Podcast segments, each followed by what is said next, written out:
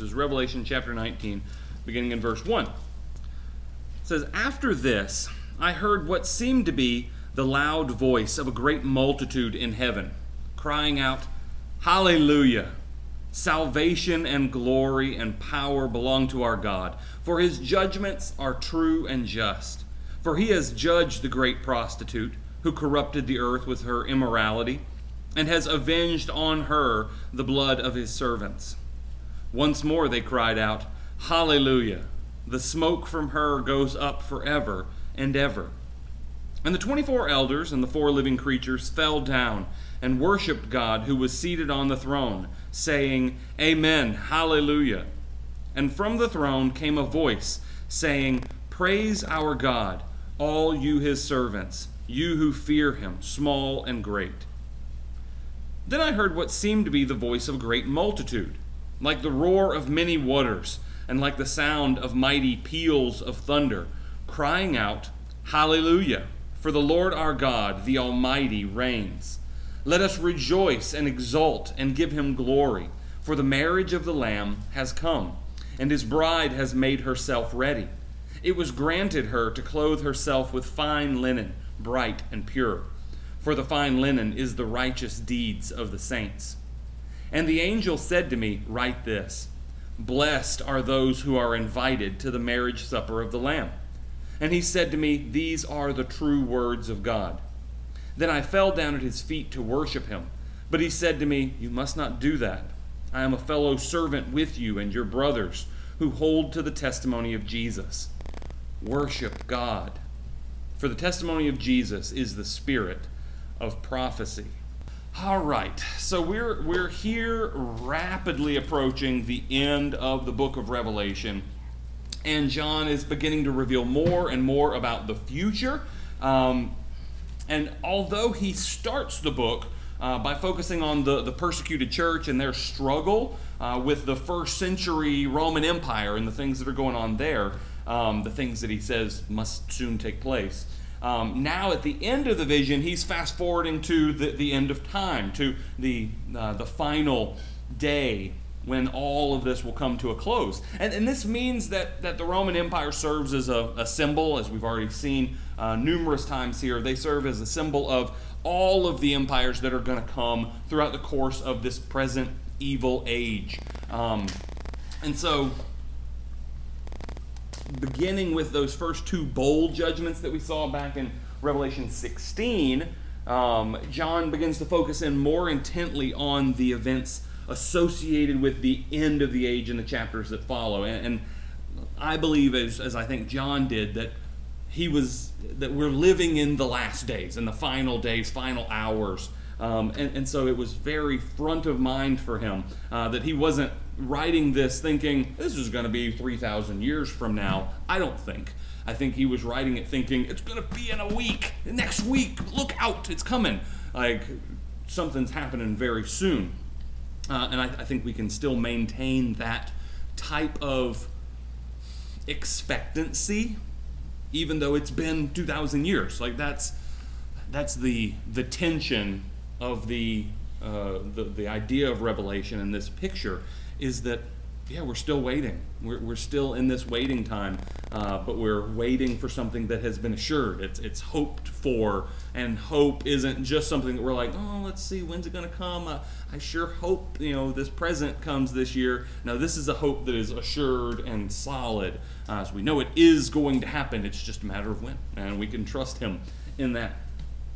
And so here in chapter 19 we we turn our attention away. We've spent the last, you know, chapter and two chapters really focusing in on this uh, harlot of Babylon here uh, and her description and you know what it's all about here, how she colludes with uh, the beast, and then saw her destruction and the uh, cheering that came from it.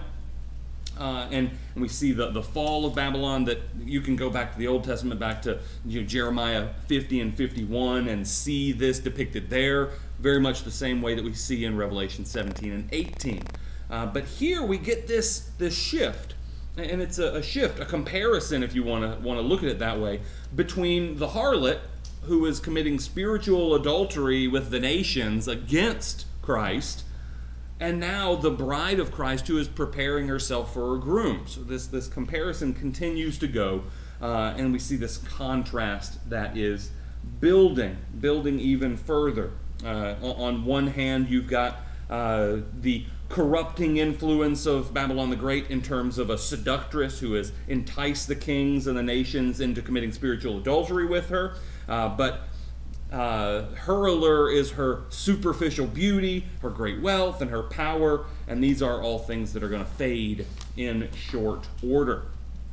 Uh, and so, here, as we get into to chapter 19, chapter 18 comes to an end with a description of, of Babylon the Great being crushed with this giant millstone, uh, this millstone, and so no longer are there sounds of laughter or music within this city. No longer will there be sounds of life or commerce in her streets. There is retribution because uh, these streets have run red with the blood of the prophets and the saints, and the harlot has helped shed the blood of the saints. She holds the blood of the saints in her cup there. Uh, but God has now poured out his wrath and will take all life from Babylon the Great. No voices or sounds inside of her wall, only silence. Her fate is sealed and her doom is sure. That's where we are at here in Revelation. And so, with that, with everything that we've learned about Babylon the Great and uh, all of this up to this point, we turn now to the first 10 verses of Revelation 19, where, where we've given this picture of the bride of Christ. We get this image of the bride of Christ uh, who is there in opposition. The church stands in opposition to the one who's been committing spiritual adultery. Now, this bride is pure. And in the midst of this, with the destruction of Babylon now complete, now it's time for a wedding. it's it's a, a very kind of an odd juxtaposition that you see this end, and then immediately it's into a celebration and a wedding. That's a, a, little odd for our modern ears for us to hear, but you know, that's what we see here. Uh, and so the account of the harlot that started is now done, uh, and the destruction of the harlot becomes the occasion of the marriage of the Lamb. And so we get sounds of celebration. Sounds of celebration here. All right. So the Messiah here is ready to take his bride. Ready to take his bride or his wife. This word can mean either one of them as we see the bride referred to. Uh, I, I, like bride, it's just something we've kind of gotten used to with our ears hearing the bride of Christ, but uh, wife of Christ would work just as well. Uh, this doesn't have to be just a wedding day, uh, it could be an anniversary celebration. this is continuing. This isn't just a honeymoon, uh, this is a marriage that will last for eternity. So, uh, five times in these six in these uh, ten verses that we're going to look at really in six of these verses. Five times we see this word alleluia. And it is only here in the new testament that we see this word alleluia in the new testament. We see it in the old testament all the time. Alleluia alleluia alleluia. And what does it mean? Do you know? That yah Praise the Lord. It does. Exactly. Exactly. Praise the Lord. Alleluia. That Yah on the end is Yahweh. That's the name of God. That's Lord. And the Ale is praise. So Alleluia is there. Uh, so it's praise the Lord that we see. And, and it's here. This is the rejoicing that we see. Alleluia, Alleluia, repeated over again. And by the way, you can drop the H uh, and spell it that way as well. Sometimes you'll see it A L L I E UIA. Yeah, that sometimes, or with an H and an H on the end. Either way works. Remember, we're talking about Greek and Hebrew, and it's different writing altogether. So these are just different ways to, to spell stuff and, and pronounce it. Uh, so hallelujah, hallelujah, either one. So, um, first one, first one, we'll see this. After this, so after we're, we're pushing back to chapter 18, after what he just saw in chapter 18, he heard what seemed to be the loud voice of a great multitude in heaven. Big multitude in heaven. We, we don't know exactly who this is that's making this noise, but I have a feeling that it is the multitude that we saw earlier that was unable to be named, uh, uh, unable to be counted. This is all of the people. Uh, if you look in chapter 7, verse 9, after this I looked and behold a great multitude that no one could number from every nation, all tribes and peoples and languages, standing before the throne, crying out with a loud voice, Salvation belongs to our God who sits on the throne and to the Lamb. Uh, I think this is the same scenario. This is the same picture here, just we, we've brought it to a different uh, image. Okay, so this is this great multitude, and they're crying out, Hallelujah! Salvation and glory and power belong to our God, for his judgments are true and just. And that's that's important. His judgments are true and just. Because I, I know a lot of people with our kind of modern sensibilities. Look at the, these passages in chapter 17 and 18 and even in 19 and you see uh, a jesus coming back and his robe is dipped in blood and he's killing people with swords. And, and here at the, the end of it you know you see you know birds being called to come and feast on the kings and uh, the flesh of mighty men and stuff like this. It, it's a pretty gruesome image pretty gruesome image. And so you see the commitment of the people of God to say that you're God and whatever you judge is true and it's just. So, both of those things that it is right, it's true, and it is righteous, it's just. You, you aren't sinning in this in any way. Uh, this is perfect in all of its ways. Uh, and so they they shout out. Uh, go go back over to Revelation 18 20. Uh, and you can see the command that was given there Rejoice over her, O heaven, and you saints and apostles and prophets, for God has given judgment for you against her. Uh, and you see here why they are crying out in praise. They're, they're crying out in praise because their prayers have been answered, uh, because now it is time for God to take vengeance.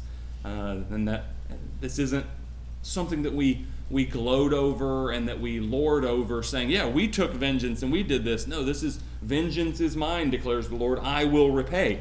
This is his repaying. This is the time when all of the uh, bills come due. Uh, it's the, the end of the line. There's no more uh, mercy to be found except for those who are already invited to the wedding feast that we'll see here in a moment. And so this is no small group rejoicing in heaven. Uh, he describes them as a great multitude. Uh, I think, again, like I said, it's the same multitude that we see earlier in Revelation 7. They come from every nation, tribe, tongue, and language, uh, meaning that God has his people among all nations. Um, they've come out of the Great Tribulation. They've come out of this period that we're now living in, this period between the first and the second advent. And they either died trusting in Jesus as their Savior, or they were put to death as martyrs for their confession, or they refused to worship the beast and his image. Uh, however, they got there, uh, they are now there. And these are the same ones that back in Revelation chapter 6, verse 10. Revelation 6:10 called out with a loud voice, O sovereign Lord, holy and true, how long before you will judge and avenge our blood on those who dwell on the earth. And we see these prayers being answered. They've suffered greatly, but now has come the time for them to celebrate. Uh, they are celebrating Hallelujah. The time has come. It's here. And so immediately after their, their Amen, uh, that they, they speak here, uh, another voice is heard directing the, the multitudes uh, to worship the God who's delivered his people from all of their enemies. And we see it down in verse uh, 4 and 5. So let's, let's keep reading uh, a little bit on, on here. This is chapter, or verse 2. It says, For his judgments are true and just, and he has judged the great prostitute who corrupted uh, the earth with her immorality. Notice that 4. You know, hallelujah, salvation and power belong to our God. Why are they saying praise the Lord? Because his judgments are true and just. Because we can anytime you see a for, you got to kind of figure out what the for means. And here it's a because. This is a causation. Uh, for he has judged the great prostitute who corrupted the earth with her immorality, and has avenged on her the blood of his servants. That's a weird way that's phrased, but I think that's probably the best way to say it. Has avenged the blood of his servants on her. Uh, is kind of how it is in the real in the Greek text. And so once more, they, they cry out, the smoke from her goes up forever and ever. I, I think this may be uh, a little bit of a play on, uh, on the idea that Rome was considered the eternal city. Um, and so, if this is Rome who is being cast down as Babylon here, uh, saying that the smoke goes up forever and ever, is almost like, yeah, you're still an eternal city. You're just now eternally damned. Uh, you know, it's it's a little play on that, could be, uh, but this is another one of those ideas that um, sometimes biblical scholars can get to the point where they go, well, I don't, I, I, agree with hell, but I don't get this whole idea that it's forever and it just keeps going on. And, and you've got uh, some very good, you know, uh, biblical scholars like John Stott, who I love most of his writings, but he would consider himself what we call an annihilationist, uh, which means that he thinks folks are going to be in hell and they're going to be snuffed out and that's going to be it and it's over. And I don't see that in the text. When I see the smoke from her goes up forever and ever, and uh, you see Jesus speaking of uh, the worm dying not, and, and things like this, that it, it tends to bring to mind not just a one time it's all done, but a longer, more extended thing. But that's up to God. That's ultimately up to him. He's the one that is executing this judgment. And if he sees annihilation as fair, then that's up to him. I'm just glad I'm not going to be part of it because of his grace. Uh, I, don't think it's necessary uh, that we you know harp on that and say, oh, it's got to be eternal and do this. Uh, I personally think it is, but it's not something I'm gonna like stake my you know Christian faith out on or say, well, you're just completely out in left field if you think that there's something here, because there are arguments to be made for it. I tend to think that the evidence falls further onto the uh, eternality of hell rather than the temporal nature of hell. But that's just me. All right, verse 4 and the 24 elders and the four living creatures, uh, so that they individually get involved here. Uh, and I, I want to do a, a study on these angelic uh, heavenly creatures just all by itself because there's so much here. Uh, but these 24 elders, these four living creatures that are here, uh, these are these are divine creatures. They're getting involved in uh, the rejoicing alongside the people that have been redeemed. Okay, so this is the joining of uh, God's people from a spiritual sense. You know, the, those that He has created to worship Him spiritually, who have not fallen like Satan and his demons have. Uh, so you've got His spiritual family that's here, joining with His earthly, you know, human family uh, that are all being brought together in, in one uh, giant worship ceremony here. Uh, and so the 24 elders and these four living creatures, they fall down and they worship God who was seated on the throne, saying, Amen and hallelujah. So they are they're speaking out in agreement. That that's what amen means. Is not it's not just I'm ending my prayer now. Amen is a I agree with you. I testify to that. Uh, yes. so when you when you say it, you're you're putting your name and your your spirit behind it. Uh, and so they, they say amen to everything that has been spoken by uh, believers at this point and, and get behind it. And then from the throne, so you've got this image that the people are bowing down before the throne. They're worshiping, they're speaking their praise. Now the heavenly creatures are bowing down. And now from the throne, we get this voice saying, and, and this is something I'm still working on, and y'all can help me out with this. What does it say? Praise our God all you his servants, you who fear him, small and great. So who's saying our God? Is it Jesus? Is it God himself who's saying this from the throne?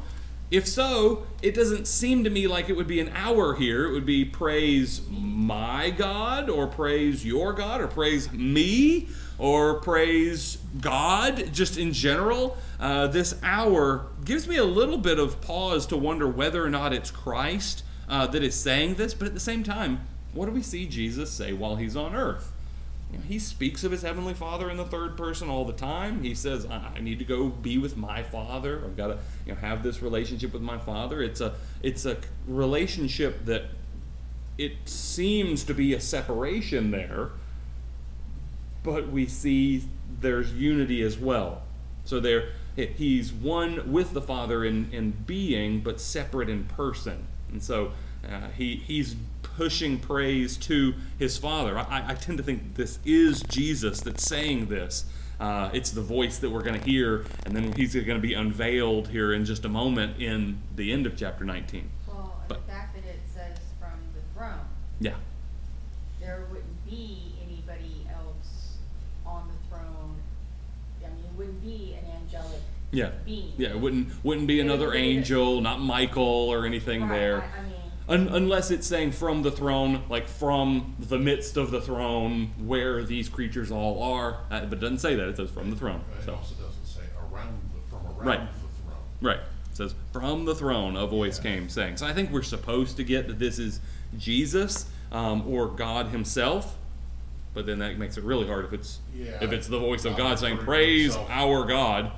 Wait a second, it gets weird. So I tend to think it's Jesus, and he is he is saying I am joining in now. So we get not just we get the people of God who've been redeemed, the heavenly creatures that are there, and the Trinity itself all joining in this praise well, of God. Our intercet, intercess, Intercessor. Yeah. intercessory. So Our, I mean, our mediator, our intercessor, leader. yeah. So for him to join in just kind of follows everything that he has put before. Yeah.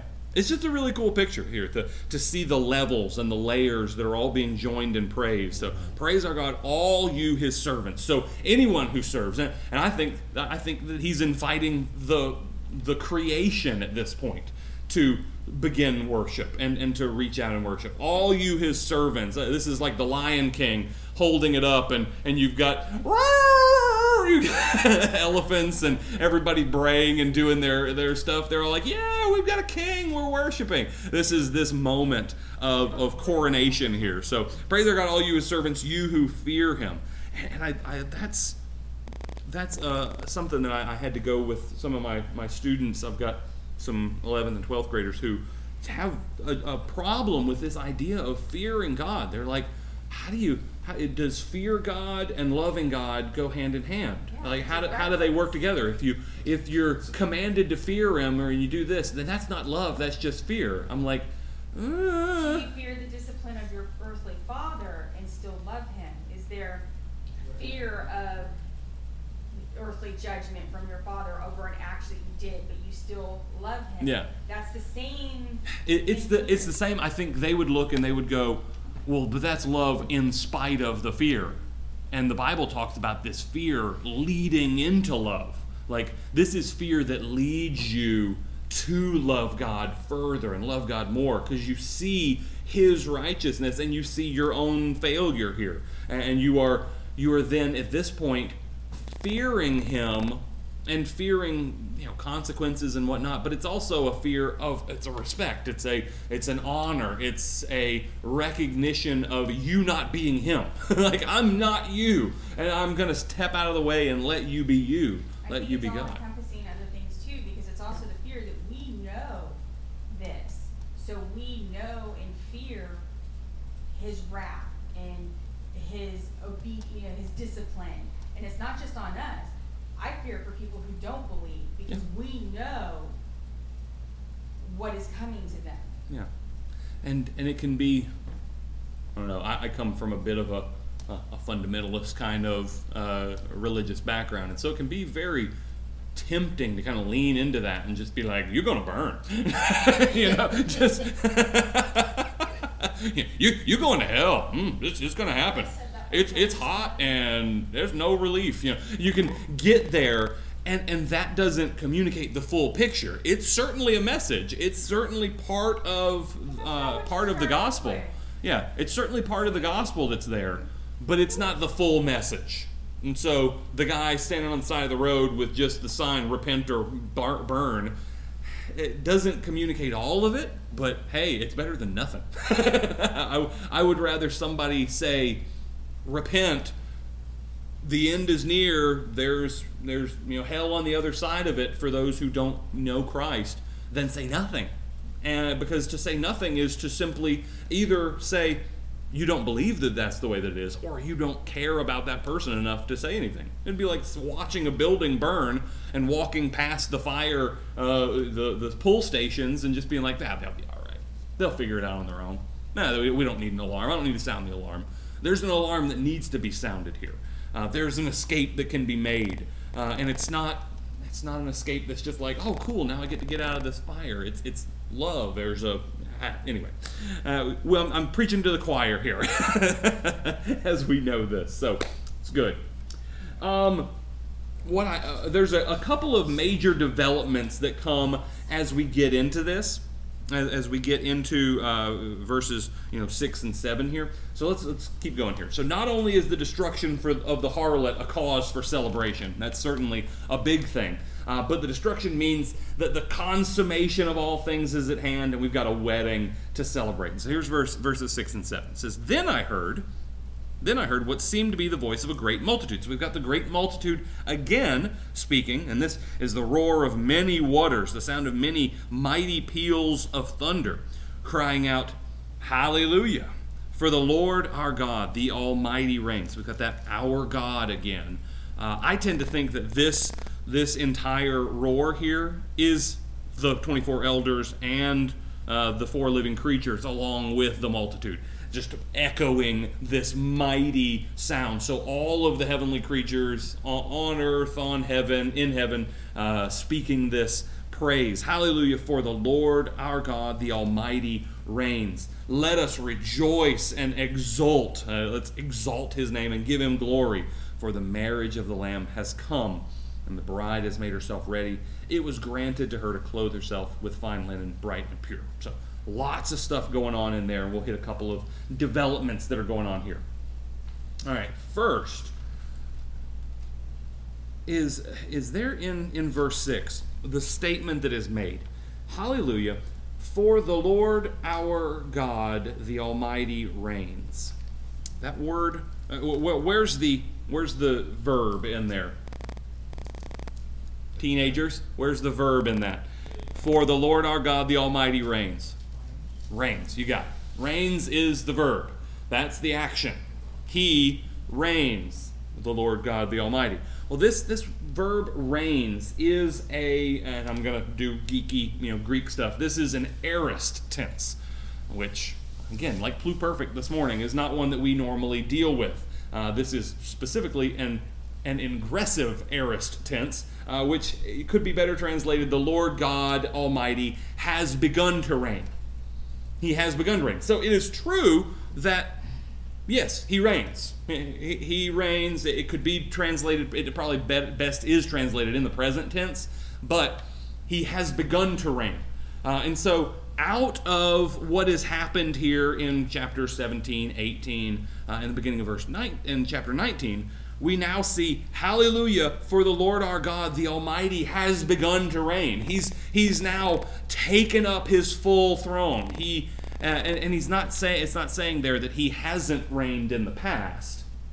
What it's saying now is that he, he previously had reigned in his mercy and in his love but now he's reigning in the fullness of who he is because the uh, the harlot has been wiped out. I, I think for uh, for confusion's sake, it's probably best to translate it as just reigns, uh, because then it gets the idea of past, present, and future. But the, there is this sense that it is starting here. And so we've got to ask, well, what type of reign is starting now at this point? My Bible says um, the Almighty reigns throughout history, but here he is praised for establishing his reign without rival or resistance of Christ's return. You got it. Uh, in my notes, I said, until this moment, God has ruled according to his long suffering mercies, allowing evil to run its course, even allowing the dragon, the beast, the false prophet, and the harlot to persecute his people. But no longer. God's wrath is now complete. It's done. And so, uh, John foresees a time when God destroys the harlot, uh, and it's all over at this point. And that was foretold back in, in Revelation 11, uh, verse 15. Back in 11, verse 15, you see, Then the seventh angel blew his trumpet, and there were loud voices in heaven saying, The kingdom of the world has become the kingdom of our Lord and of his Christ, and he shall reign forever and ever which again this is the idea of the cyclical nature of it that was the seventh trumpet which is the same thing that's going on here these, these are the events that are happening in this time of the seventh trumpet and it's just pulling it out and we're getting to see it more and more in, in glorious detail now uh, but he is he reigns forever and ever here. Uh, and there's another development here. Uh, so that's the first one. He, he has begun to reign. So the, the second is the, the magnitude of the celebration because it's the marriage of the Lamb. Uh, and this is a picture that I don't know that we talk about enough in, in churches because we, we get the picture of the church as you know the body of Christ. We talk about the church as a, a building that's being built up in Christ and uh, lots of different ways, but we don't talk about the church as the bride of Christ or the wife of Christ very often.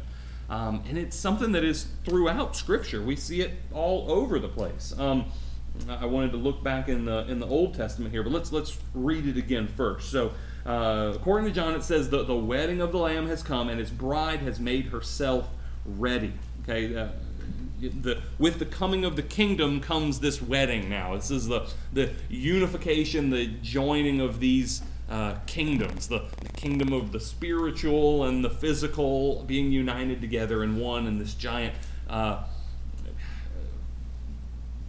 merging celebration. Okay, this is everything's coming together in one.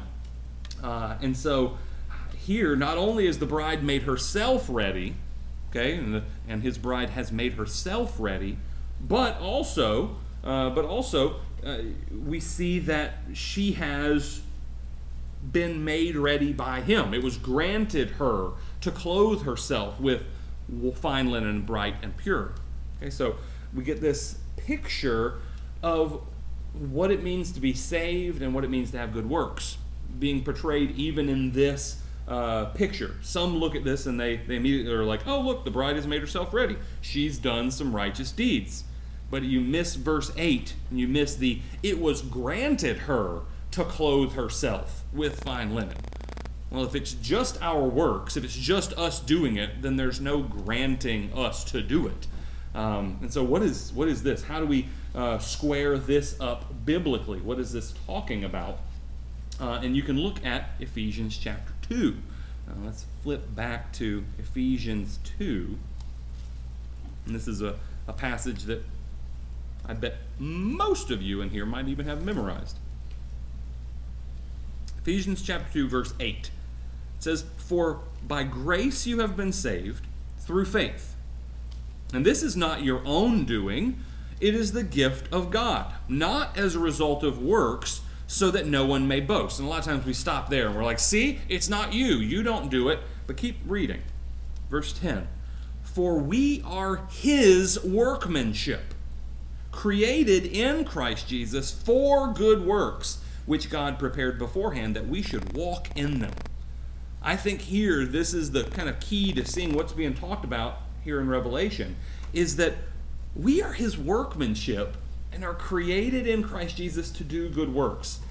That our good works are actually Jesus' good works. They're his works. This is him doing it. Uh, there's another passage in Philippians uh, that talks about um, uh, making your calling an election sure that, that with, uh, uh, with fear and trembling. Um, what, what is it? Uh, Work out your salvation with fear and trembling, for it is not you that works, but him who works through you, him who works in you. Talking about Christ.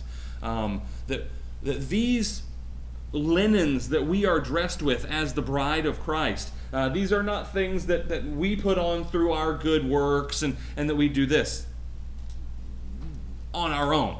they are our works, they are things that we have done, but we do them through Him. Uh, other places in Scripture, I think it's in First Peter, it says, Let him who serves serve in the strength that God supplies, so that in all things God may get the glory, uh, not us. That, that idea is, is that we're not doing these things to gussy ourselves up. And this is a comparison that's being made back to the harlot, who the harlot dressed in all the fine attire with gold and jewels and everything, covered with all kinds of adornment that was there out of pride. Well, here, uh, the, the bride is in fine linen, bright and pure. White linens. Ever wonder why we have brides dressed in white? probably from this. It's probably where it comes from in the first place. The, the entire idea of, yeah, brides dressed in white comes from uh, this picture of the perfect wedding that we're going to see. Uh, and so the, the command that was given back in uh, chapter 18 of come out of her my people lest you take part in her sins and share in her plagues uh, that command that we looked at last week uh, is not just a command it's a gift okay the, the gift of coming out of and, and fleeing from sin is a gift that's given to us by god and then the life that is lived outside of the stain of sin is a further gift. It's a sign that we have come out. Okay, so we have uh, the the righteousness of God at justification. Okay, the, there's three parts to salvation. When you see the word saved in Scripture, you've got to ask yourself, well, what, what is this talking about? Is this talking about saved past tense, like when I first met Christ and He saved me? Because we have been saved through justification, we, we receive his righteousness. We are made holy and saints before God at the moment of our salvation. We have been saved. We are being saved as well. So it could say, You are saved through your good works. Yes, we are, because we are being saved. We are being sanctified day by day by day and being made more and more into the image of his Son. Uh, and that's the, the things that we clothe ourselves with. But you can only clothe yourselves with those if you have received it in the first place. Okay? It, it's not a it's not a fake it until you make it kind of thing. That this doesn't work here. You, you don't fake good works and then make up that you had justification in the past. Either you had justification and then you are sanctified and are on the road to being glorified, or you are just working on your own, doing your own things in your own strength, and it's an illusion. And that's a, a scary premise for some people. They want to go, well, how do I know? You know because you stick with it, you persevere till the end. Uh, those who persevere till the end will be saved. If you don't persevere, it wasn't real in the first place. And then we are here at this moment of glorification. So that's the third salvation. You will be saved. We have been saved, we are being saved, and we will be saved. And, and this is not just here. Uh, you can look in Isaiah chapter 61. I love this passage uh, because some people are like, this is in Isaiah? Doesn't sound like it's Isaiah. It sounds like a New Testament here. Listen to this Isaiah 61, verse 10. It says, I will greatly rejoice in the Lord. My soul shall exult in my God. That same word, exult, we just saw. For he has clothed me with the garments of salvation. He has covered me with the robe of righteousness. As a bridegroom decks himself like a priest with a beautiful headdress, and as a bride adorns herself with her jewels, for as the earth brings forth its sprouts, and as a garden causes what is sown in it to sprout up, so the Lord God will cause righteousness and praise to sprout up before all the nations. He will cause righteousness to sprout up. We don't do it on our own. Um, uh, again, in, in Hosea, we talked a little bit about Ho- Hosea before, uh, but Hosea chapter 2, verse 20, uh, God declares, He says, I will betroth you in faithfulness, and you will acknowledge the Lord our acknowledgement of God, our uh, good works, anything that we do, is as a result of His betrothal. Uh, and that betrothal is that initial salvation that we receive. It's the, the down payment of the Holy Spirit, it's the dowry that God has paid for us in our sin. While we were yet sinners, Christ died for us. Christ paid the price. He said, Will you marry me? when we were yet sinners, not once we cleaned ourselves up. That's amazing. That's such grace that we can't fathom it. That we can't even even get it. So uh, the the righteousness spoken by Isaiah here points ahead to a time when God will vindicate Himself. That's that's one thing that we see going on. God's going to vindicate Himself, and He's going to show Himself to be righteous. Uh, that all of this mercy and grace that He's done over time will be paid. Uh, and he's going to declare his people to be righteous, and then he's going to make them so. You know, we're going to, as we live out our life, we become what we already are. We become what we already are. God in Christ has said, You are holy, you are blameless, you are a saint. And we're not there yet. None of us are there yet. But we are on the road. We are becoming the thing that we already are in Christ. Uh, and so he gives these gifts of righteousness to his bride, and his bride prepares herself to wear them. And this is this is us. We are his bride. The, with the wedding now at hand, uh, we read this this further blessing here, because in the New Testament we get the image of a great wedding banquet. Jesus himself speaks of this parable in Matthew 22 and Luke 14 of the parable of the wedding feast. And so we, we shift a little bit in verse 9 from being the bride, from being this bride that has made herself ready, to now the angel saying, Write this, in verse 9, write this, blessed are those who are invited to the marriage supper of the Lamb. And we've been to enough weddings that our mind kind of initially goes to, yeah, we're going to be spectators. Which side are we going to be on? Are we going to be on the side of, you know, Jesus? Are we going to be on the side of the, uh, uh, the, the, you know, bride? You know, no, sorry, this isn't the image here. Uh, this is you get invited to the, the wedding, you get invited to the marriage. Uh, the same way that I don't invite other people to Teresa and my marriage, right? This is a, a solemn union between two. Uh, this isn't a, a, party that we invite other people into our marriage. It is between one man one woman for life. Uh, and so he's saying, Blessed are those who are invited to the marriage. And then it says the supper of the Lamb. So we're going to get a comparison in verse 9 and a comparison. Uh, make sure you understand whether you're going to the marriage supper of the Lamb or in verse 17 the great supper of God. Read in verse 17, it says, Then I saw an angel standing in the sun, and with a loud voice he called to all the birds that fly directly overhead. He says, Come, gather for the great supper of God, to eat the flesh of kings, the flesh of captains, the flesh of mighty men, the flesh of horses and their riders, and the flesh of all men, both free and slave, both small and great. Again, both small and great, that was the same small and great uh, that was there. Praise our God, all you who servants, you who fear him, small and great. So whether you are mighty and a king or whether you are the lowest of servants, it doesn't matter. It doesn't matter. What matters is your relationship to Christ. Are you his bride or are you the dinner that's being served? That's the picture. We're either going to feast, we're either going to feast at the marriage supper of the Lamb, or we're going to be the feast. That's the picture that is put here in chapter 19 and it's a that's a dark image right? That's like oh oh do i really want to go there? But that's where it leads us. That's the that's how it's making this comparison. Um, and, and the same is done by jesus in matthew. Go to matthew 22 and we'll see his uh, parable of the wedding feast here and I'm starting in verse 1. It says, And again, Jesus spoke to them in parables, saying, The kingdom of heaven may be compared to a king who gave a wedding feast for his son. And he sent his servants to call those who were invited to the wedding feast, but they would not come. What? They wouldn't come? what? Why not? Again, he sent other servants, saying, Tell those who are invited, See, I've prepared my dinner, my oxen, my fat calves have been slaughtered, and everything is ready. Come to the wedding feast they paid no attention. And they went off, one to his farm, another to his business. And while the rest seized his servants and treated them shamefully and killed them. Wow.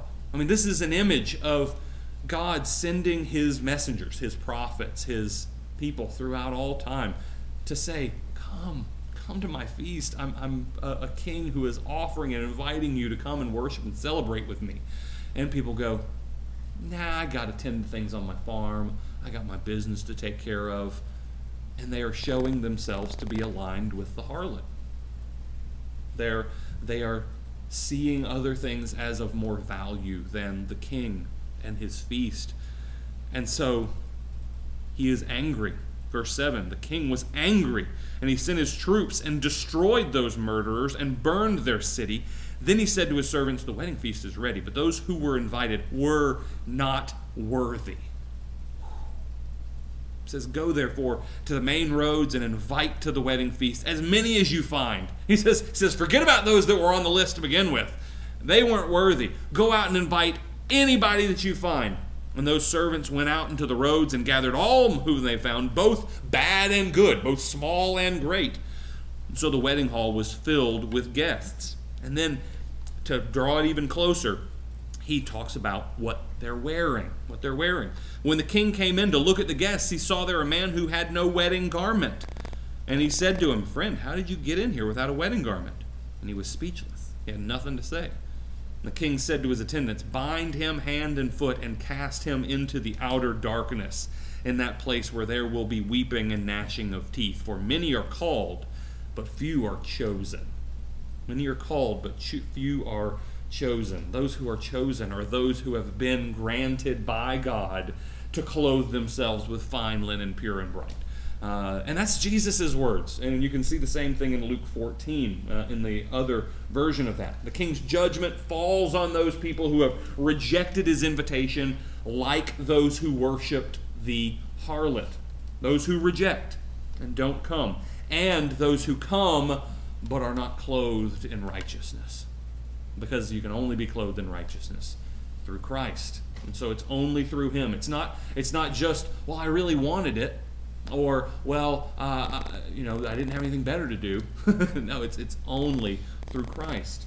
And so John speaks of this blessing, this blessing that that blessed are anybody who is invited to the marriage supper of the Lamb, because those who are invited by by Christ, those who come in this way, aren't just coming as spectators. Uh, they're just not watching. They're they're part of the celebration. They are there dressed in uh, the fine linen. And then we see this image uh, that we're going to see again. Uh, I, I, feel like I don't have to talk about it because if you go to Revelation 22, verse 8, uh, it says, I fell down to worship at the feet of the angel who showed them to me. But he said to me, You must not do that. I am a fellow servant with you and your brothers, the prophets, and with whom who keep the words of this book. Worship God. Uh, we see it twice here that John is falling into this temptation to worship somebody besides God, uh, which I think is supposed to say that even John, the, the messenger here, is not yet fully prepared for the feast. That once we are we're fully made pure, once we've been uh, w- once we've been purified and made ready for this, there won't be an occasion where we fall down and worship in idolatry anything else. We will fully recognize this because that's a question that broke my brain for a little while. Uh, this was this was like three or four years ago. I had a, a student ask it, uh, or was it, was it a Yeah, I think it was a student at, at, a youth group. So this must have been more than three or four years ago. It was a while ago. They said, okay, um, once we get into heaven, once we get into heaven and we're there, what's to keep us from falling away like Adam and Eve did in the garden? It was perfect then, and it's going to be perfect in heaven. So what's going to keep us from falling away? And I was like, I'm going to get back to you. I was like, wow, that's a really good question. I've never thought of that question.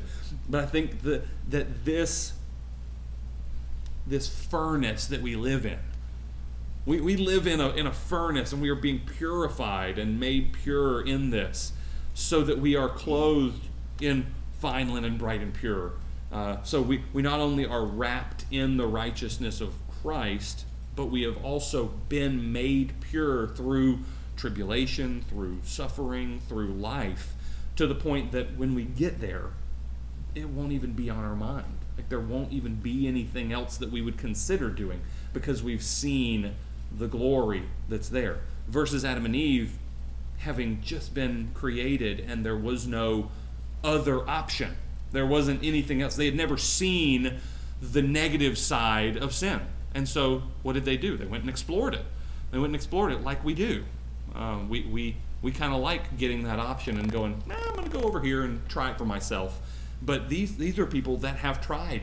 They have been tried, and they recognize that Christ is the greatest and the highest honor and the greatest and highest glory. And they continue to go towards Him. And we will continue to seek Him and praise Him and dive deeper into Him because there's nothing that compares to Him in this fullness. And I think from after Adam and Eve, they never had to choose God. Yeah.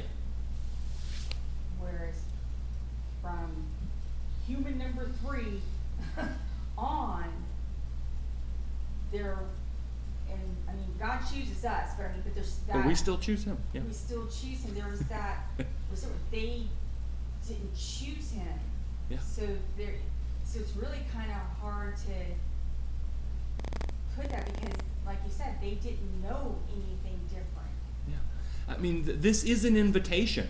I mean, here it it says, "Write this: Blessed are those who are invited to the marriage supper of the Lamb." When when the his servants went out and beat on the bushes and went out to the highways and the hedges and compelled people to come, there was no, there was no.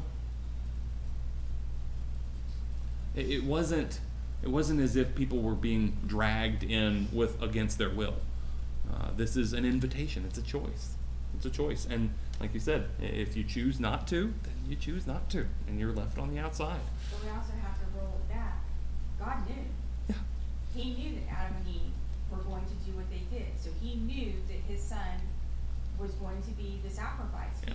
So all of that, so he knew it started with A and B for the rest of it to go. Yeah, He, and- he knew that. And that's another one of those concepts that breaks people's bra- brains. Is they're like, well, wait a second, was it from all time beforehand, or do we choose?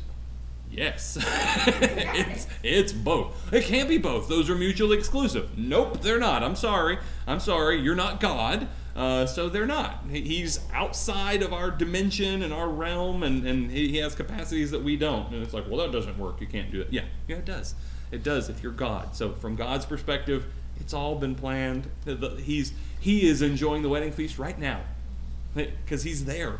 It's it's future, and he's in it as much as he is in the past and in the present. And so he's enjoying this feast with his bride currently, uh, knowing full well everything that's going to pan out, and n- not sweating over it at all.